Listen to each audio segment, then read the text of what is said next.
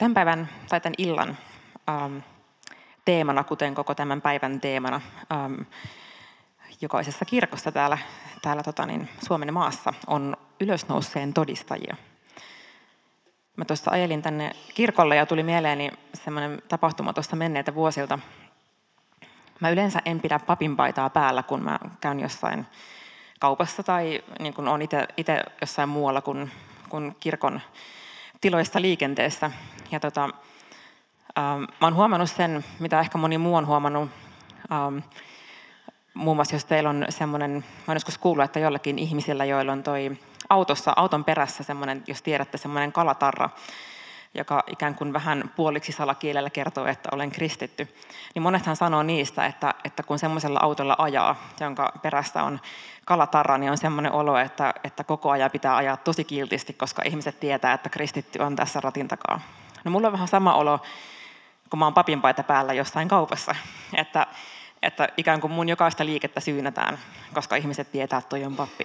Ja mä en hirveän usein, mä en tosiaan liiku tuolla pitkin kaupunkia papinpaita päällä, mutta mä olin eräänä kertana sitten ensimmäistä kertaa liikenteessä papin sokeripalan kanssa.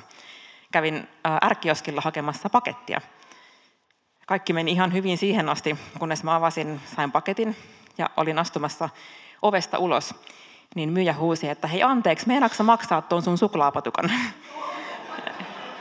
Oli vähän semmoinen olo, että mä ehkä jätän tämän papinpainan kotiin seuraavalla kerralla, että toiset on positiivisia todistajia ja toiset on vaan, todistajia. Mutta mennään päivän tekstiin. Tämä on siis Luukkaan evankeliumista luvusta 24. Yhtäkkiä Jeesus itse seisoi opetuslastensa keskellä ja sanoi, rauha teille. He pelästyivät suunnattomasti, sillä he luulivat näkevänsä aaveen. Mutta Jeesus sanoi heille, miksi te olette noin kauhuissanne?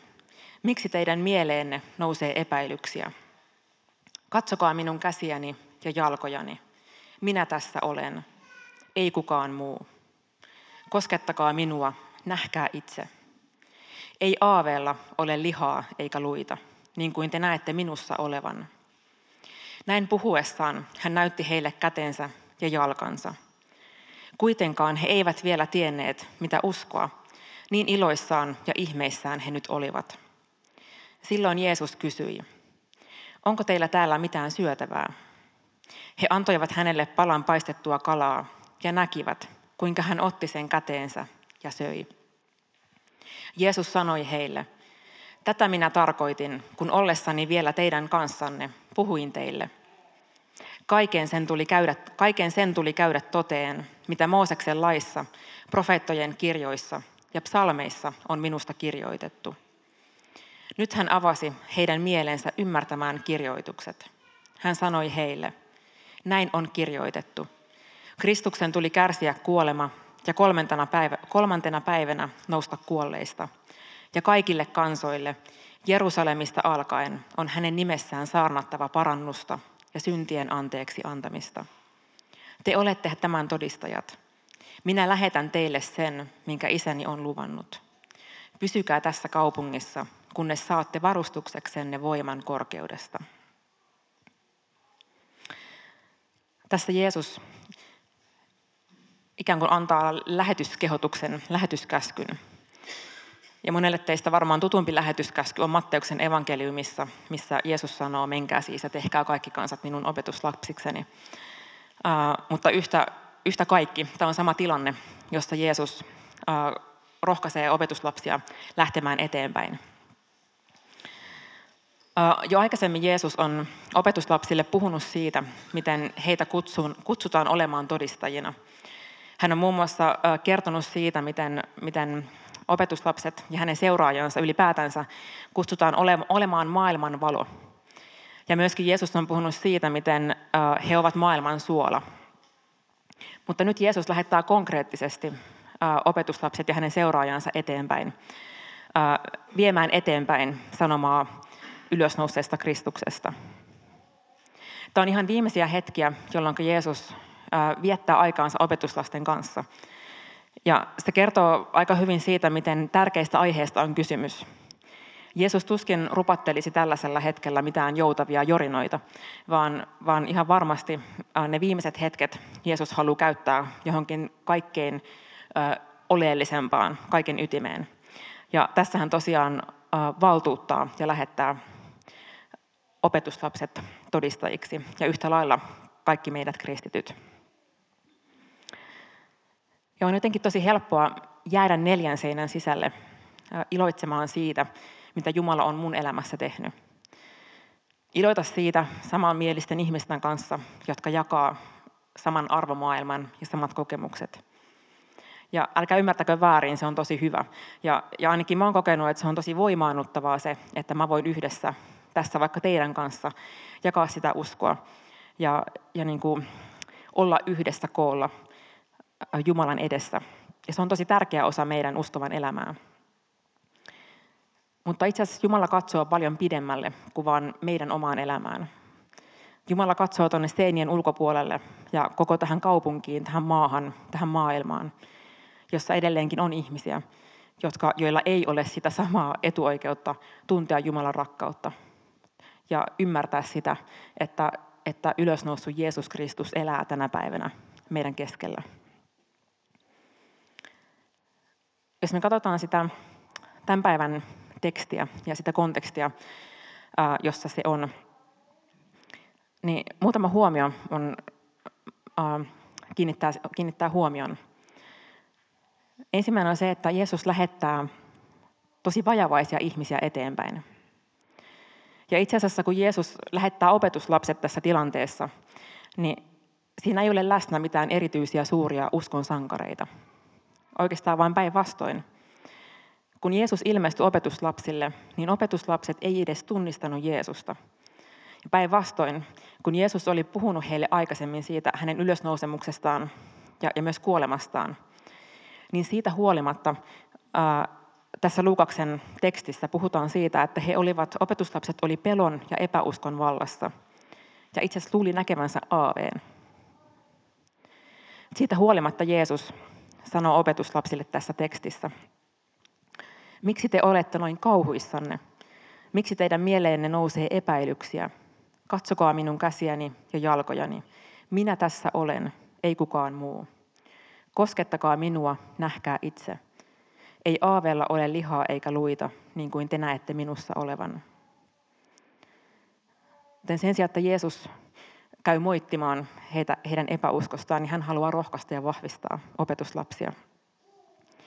Ja nämä pelon ja epäuskon vallassa olevat opetuslapset Jeesus haluaa lähettää eteenpäin.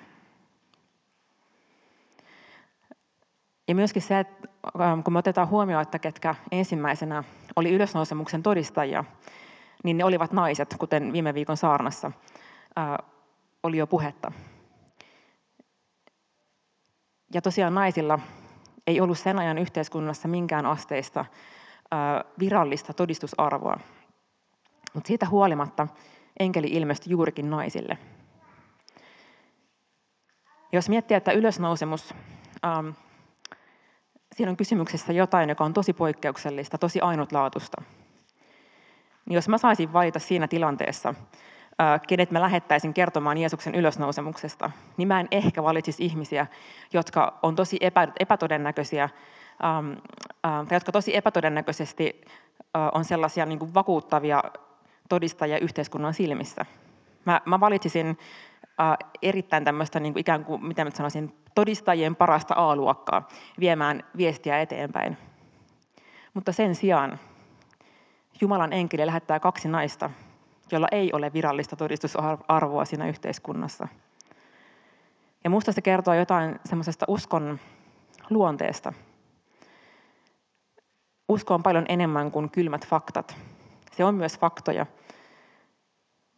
mutta Jumala valitsee jotain, mikä muuttaa meidän niin kuin ihmisten mielissä olevat perinteiset kuviot. Ja mä palaan tähän vielä hetken päästä. Toisekseenkin Jeesus lähettää meidät eteenpäin viemään sanomaa, vaikka meidän sanomaa ei aina oteta vastaan. Tässä hetki aikaisemmin Luukkaan evankeliumissa kerrotaan juurikin näistä naisista, joita enkeli lähetti viemään sanomaa ylösnousemuksesta. Ja Tässä luvussa 20 meillä kerrotaan, että naiset saapuivat opetuslasten luo ja kertoi Jeesuksen ylösnouseen. Ja sen jälkeen sanotaan, että nämä, eli siis opetuslapset joukkoineen, arvelivat naisten puhuvan omiaan, eivätkä uskoneet heitä. Eli edes opetuslapset eivät uskoneet sanomaa ylösnousemuksesta. Ja tämä on itse asiassa aika kauniisti ilmaistu tässä käännöksessä. Tässä puhutaan, että he luulivat naisten puhuvan omiaan. Tämä sana oikeastaan kääntyy paremminkin hölynpölyä. He luulivat, että naiset puhuvat hölynpölyä, eivätkä uskoneet heitä. Ja mä en tiedä, että onko sulla joskus ollut semmoinen olo, että ihmiset ajattelee susta, kun he tietävät sun olevan kristitty, että sä uskot hölynpölyyn. Tai se, mitä sä puhut, on hölynpölyä. Koska meillä on sanoma, joka käy yli kaiken tieteen ymmärryksen, joka menee yli rationaalisen päättelyn.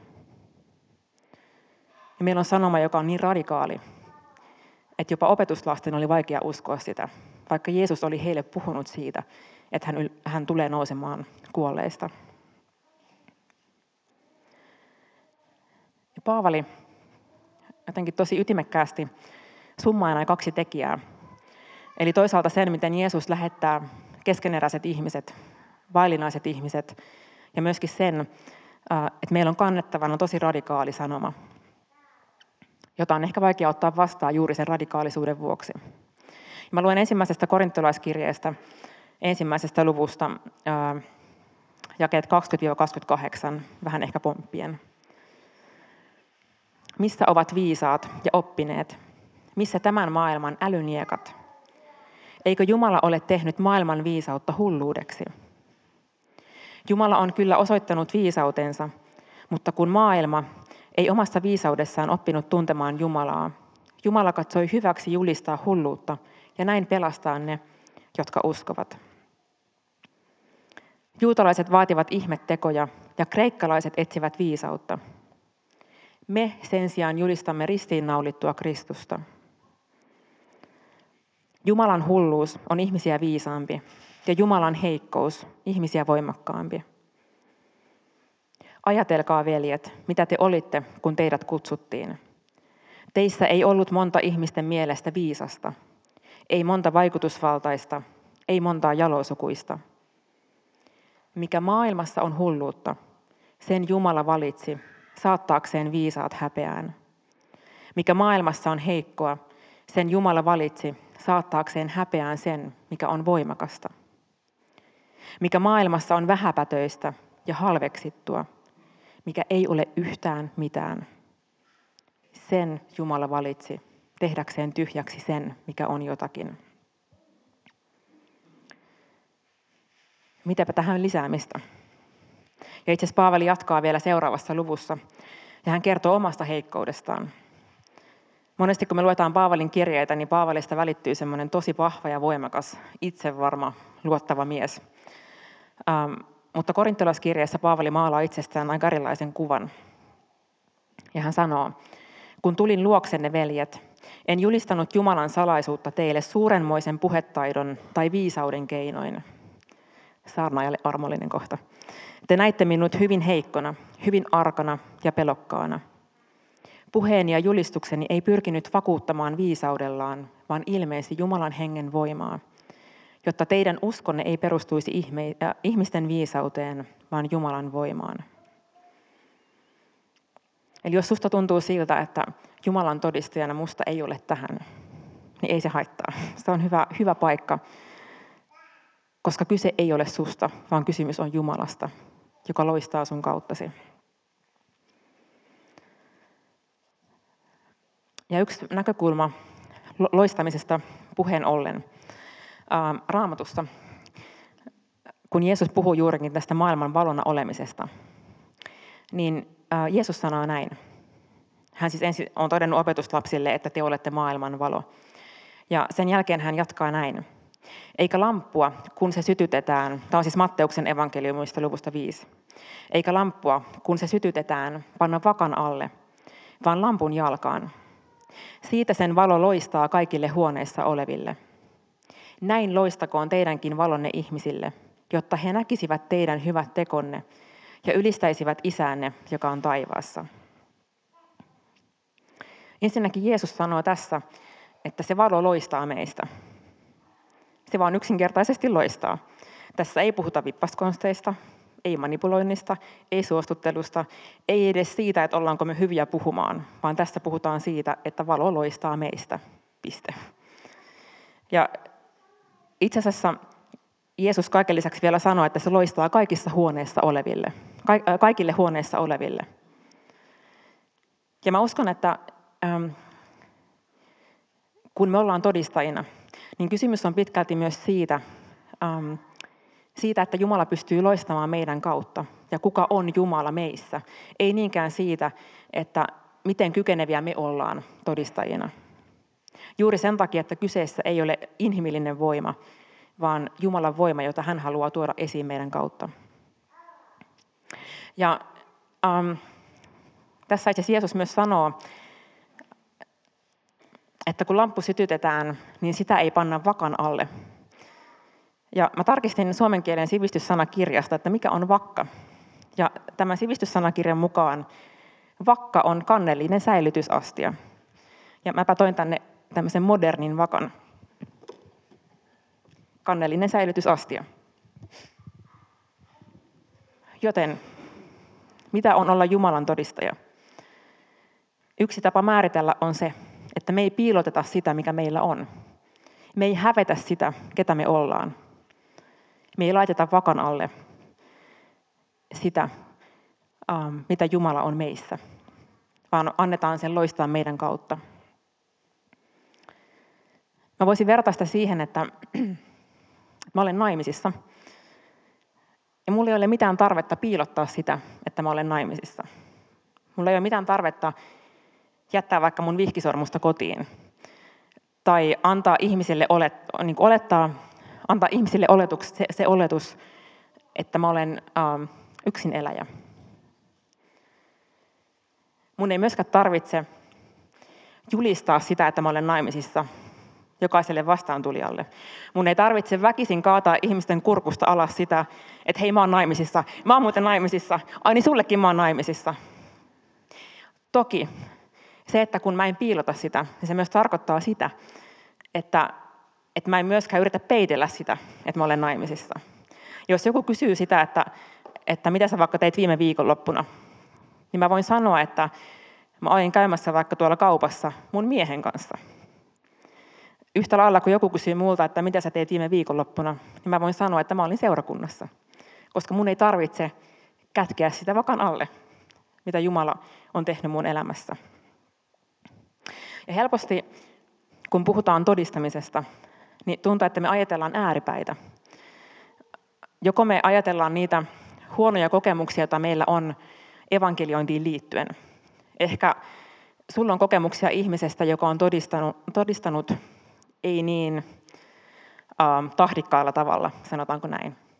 Tai ehkä sä olet itse joutunut tilanteeseen, jossa sä olet kokenut epämiellyttäväksi ikään kuin olla kertomassa siitä, niin kuin mitä evankeliumi sun elämässä merkitsee. Yhtä kaikki, ne huonot kokemukset helposti vie meidät siihen toiseen äärilaitaan, jossa me laitetaan se valo vakan alle. Ja myöskin niin kuin ei nähdä sitä semmoista luontaista tapaa olla kristitty ja julistaa sitä valoa, julistaa evankeliumia, joka meidän elämässä on. Ja varsinkin silloin, kun meidän elämässä tulee vastaan semmoisia hetkiä, että se vastaanotto meidän uskolle on tosi negatiivista, niin ne hetket helposti houkuttaa meidät laittamaan sen valon vakan alle. Ja silloin me päädytään siihen, että meillä on se valo, ja mä otan sen esiin seurakunnassa. Mä kaivan sen tästä rasiasta, otan lampun ja tulen seurakuntaan. Ja siellä se loistaa, mikä sekin on tosi hyvä. Sitten kun mä lähden seurakunnasta takaisin maailmaan, mä avaan kannen, jota en pysty tekemään, koska mulla on kädessäni mikki, laitan lampun sinne ja otan laatikon käteen ja kävelen ovesta ulos. Ja huomatkaa, mä oon itse tehnyt tätä ihan samaa, joten tämä ei ole mikään tällainen, kaikki muut tekee sitä paitsi minä, vaan yhtä lailla mä tunnistan itseni siitä. Mutta sen sijaan Jeesus sanoo, että lamppua ei laiteta vakan alle, vaan se laitetaan lampun jalkaan. Ongelma on se, että jos mä laitan sen sinne laatikkoon ja lähden ulos, ja mä en ikinä ota sitä esiin mun omassa elämässä, muualla kuin seurakunnassa, niin ongelma on se, että se ei pääse loistamaan. Maailma ei näe tuota lamppua. Ainoastaan kristityt seurakunnassa näkee sen lampun. Mutta kuten mä sanoin, Jumala ajattelee paljon isommin kuin me. Jumalan sydämessä on maailma. Ja hän sanoo, että antakaa sen valon loistaa.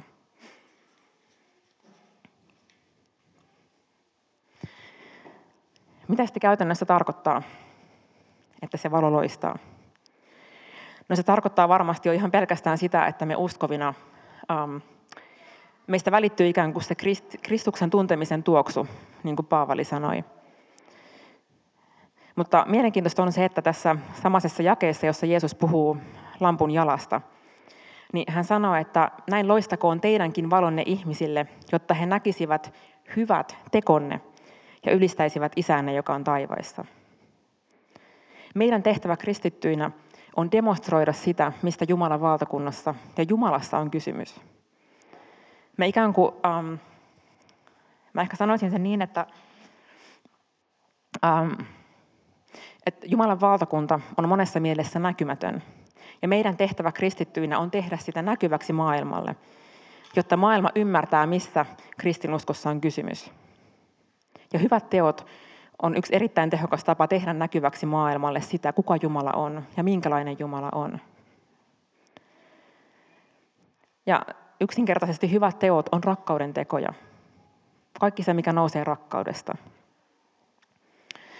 Mun eräs entinen opiskelukaveri kertoi, että hän oli armeijassa. Ja hänen sitten huoneeseen sattui tämmöinen erittäin kylmäkiskonen ateisti, joka teki erittäin selväksi sen, että hän on ateisti. Ja teki erittäin selväksi sen, että kaikki kristityt on ihan pöpejä ja hölynpölyä, kuten tässä äsken sanoin. Ja hän jotenkin ymmärsi viisaana, siis tämä mun kaveri, että nyt tässä ei ehkä tässä tilanteessa kannata nyt tosiaan ruveta niin kuin kurkusta työntää alas minkään asteisia sanoja. Ja hän vaan mielessään siunasi tätä ihmistä. Ja kävi niin, että monen päivän jälkeen hän oli siis joka päivä aina niin kuin, tämä ateisti teki hyvin selväksi tämän oman kantansa. Ja he olivat sitten eräänä päivänä sitten pitkällä vaelluksella, ja tällä mun opiskelukaverilla sattui olemaan Lontoon rakeita mukana. Ja jotenkin hänelle tuli semmoinen olo, että hän haluaa tarjota tälle ateistin miehelle Lontoon rakeita omasta pustistaan. Ja ei siinä mitään, tarina jatkuu ja menee eteenpäin.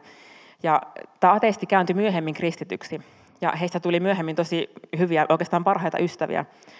Ja tämä entinen ateisti kertoo, että kuule, se mikä hänen elämässään teki tosi suuren vaikutuksen ja oikeastaan laittoi liikkeelle hänen matkansa kohti Jumalaa, niin oli ne Lontoon rakeet.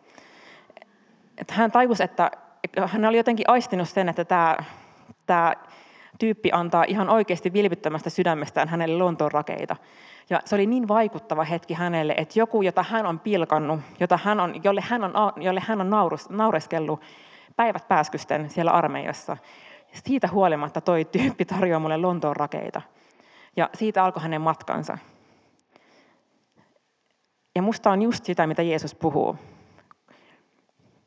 Loistakoon teidänkin valonne ihmisille, jotta he näkisivät hyvät tekonne ja ylistäisivät Isänne, joka on taivaassa. Joten meidän kutsu on tehdä näkymätön näkyväksi. Näyttää se, miltä Jumalan rakkaus näyttää. Pietari aika osuvasti myöskin sanoo omassa kirjeessään, olkaa aina valmiit antamaan vastaus jokaiselle, joka kysyy, mihin teidän toivonne perustuu.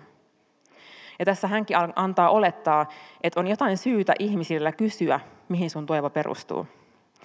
Ja musta sekin on aika kuvaavaa, koska jos vaikka mun vastapäätä metrossa istuu ihminen, joka on todella myrtsi ja tosi katkeran tuntunen ja niin kuin pelkkää mustaa pilveä, niin ei mun tee silloin mieli kysyä, että hei anteeksi, mihin toi sun toivo oikein perustuu?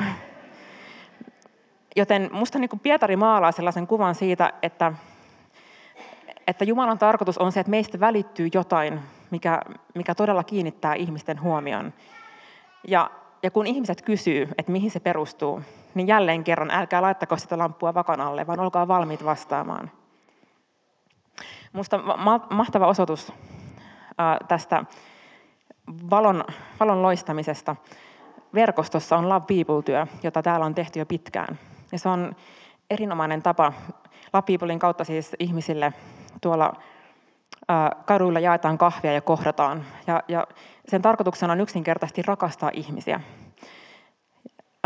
Ja minusta se on erittäin jotenkin hyvä esimerkki siitä, että miten meidät on kutsuttu välittämään sitä rakkautta, huolimatta siitä, että mitä me saadaan takaisin. Tai huolimatta siitä, että onko nämä ihmiset meille jotenkin potentiaalisia, tuottaako ne meille jotain potentiaalista hyvää. Vai yksinkertaisesti se, että kun me laitetaan se rakkaus jakoon, niin se saa koskettaa. Ja toki tulee myös niin kuin tilanteita, missä meidän on aika puhua ja kertoa siitä, mitä Jumala on tehnyt meidän elämässä. Ja mä ajattelen, että silloinkin on hyvä, että me tunnistetaan ne tilanteet sen sijaan, että juostaan pakoon ja ajatellaan, että mitä toi toinen ajattelee, jos mä nyt kerron, mitä mun elämässä on tapahtunut. Niin se, että me annetaan sen valon loistaa, niin kertoo just siitä, että mä en häpeä sitä, kuka mä olen. Mä en häpeä sitä, mitä mä edustan. Ja se ihminen voi ajatella mitään tahansa, mutta se ei millään tavalla, niin kun, vaikka se olisikin negatiivista se asenne, niin se ei yhtään vähennä sitä, että mun elämässä on jotakin mulle tärkeää. Mun elämässä on jotain tosi arvokasta, jonka mä haluan laittaa eteenpäin. Viimeisenä ajatuksena vielä haluan jättää sen, että joskus tulee tilanteita, ainakin mä itse huomaan, että mä oon kipuillut välillä sen kanssa, että jos mä oon keskustelussa jonkun kanssa ja niin kun mua haastetaan siihen, että no, mitä sanot tästä, mitä sanot vaikka kärsimyksen ongelmasta. Jos sä kerran uskot Jumalaa, niin kerro mulle, miksi maailmassa on kärsimystä. Tai jotain muuta, joku muu kysymys, joka voi olla tosi monimutkainen, tosi vaikea. Mä ajattelen, että meillä ei ole aina kaikkia vastauksia. Siitä yksinkertaisesta syystä, että me ei olla Jumala. Ja muun muassa Jobin kirja kertoo kärsimyksen ongelmasta ja juuri siitä, että me ei olla Jumala. Me ei kyetä ymmärtämään kaikkea, mitä tässä maailmassa tapahtuu. Mutta oikeastaan se, että me ollaan todistajina, niin se ei tarkoita sitä, että meillä on aina kaikki tiedolliset vastaukset. Vaan ennen kaikkea kyseessä on se, että me välitetään jotain Jumalan persoonasta. Ja siitä, mitä hän on meidän elämässä. Ja mitä hän on toki Raamatussa. Mutta uskossa ei ole kysymys vaan niistä kylmistä faktoista. Mä satuin katsomaan tuossa kuukausi sitten tuli tuosta National Geographic-kanavalta semmoinen dokumentti Pyhänhaudan arvoitus. En tiedä, näkikö joku sen. Se oli ihan hyvä dokumentti, mutta se oli hauska siinä alussa. Tämä kommentaattori kertoi tästä haudasta. Siinä oli siis ajatuksena se, että tiedemiehet ensimmäistä kertaa vuosisatoihin avasi Jerusalemissa tämän Pyhänhaudan kirkossa olevan haudan. Ja heillä oli tarkoitus tutkia, että mitä sieltä löytyy ihan tieteen näkökulmasta. Ja tämä kommentaattori jotenkin ehkä halusi luoda semmoista vastakkainasettelua, mutta hän siinä alussa sanoi, että kun vielä ei tiedetä, mikä on lopputulema tästä projektista, tästä tutkimuksesta. Ja voiko olla niin, että nyt monen miljoonan ihmisen uskolta menee pohja? Ja mä jotenkin ajattelin, että tosta uskossa ei ole kysymys. Että jos joku Jeesuksen haudaksi luultu hauta, josta ollaan edelleenkin epävarmoja, niin jos se Jeesuksen haudaksi luultu hauta ei nykytiedon mukaan olekaan Jeesuksen hauta, niin ei mun uskolta silloin ole tarkoitus mennä pohja. Ja mä en tarkoita sitä, etteikö Jeesus ole historiallinen henkilö. Mä todella uskon, että hän on historiallinen henkilö. Mutta se usko perustuu paljon niin kuin enemmälle kuin vaan tiedolle.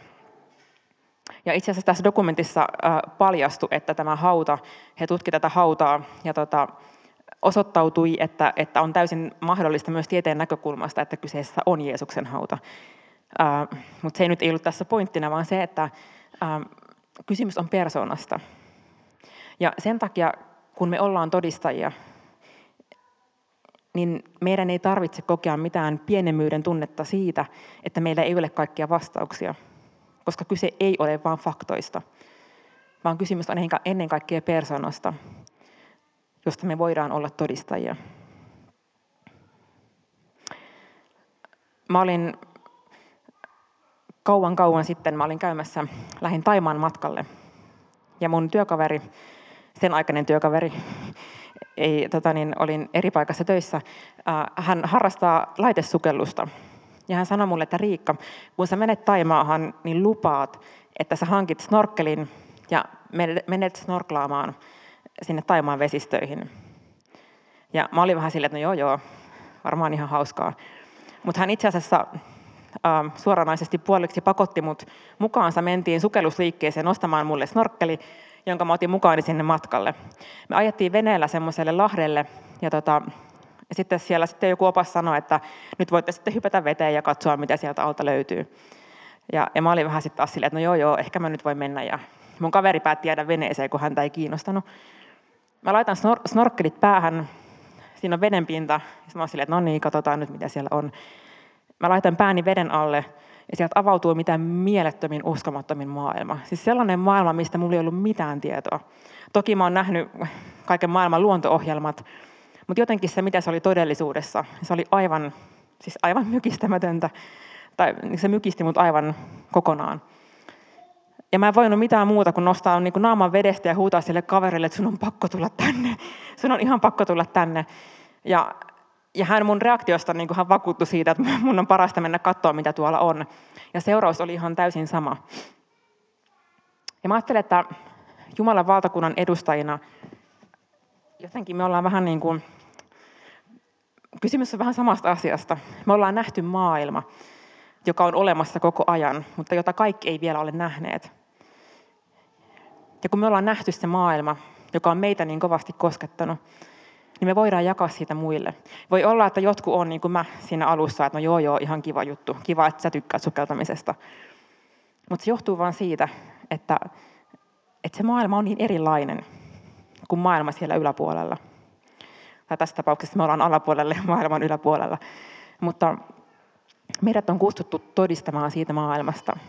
Ja millä ikinä tavalla sä sen teet, niin sä voit olla oma itsesi. Ja luottaa siihen, että Jumala loistaa sun kautta omaa valoaan. Älä siis kätke lamppua vakan alle. Tähän loppuun vielä rukoillaan ja sen jälkeen noustaan todistamaan meidän ihmeellisestä uskosta, mutta rukoillaan ensin.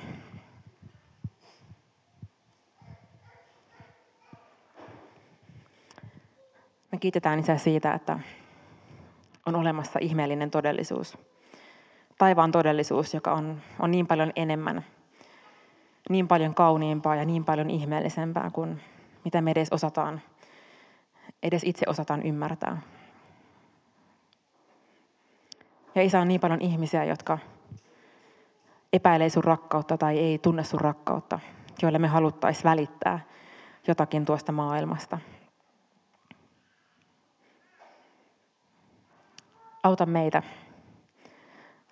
Auta meitä siinä välittämisessä. Auta meitä olemaan todistajia juuri sillä tavalla, kun sä haluat.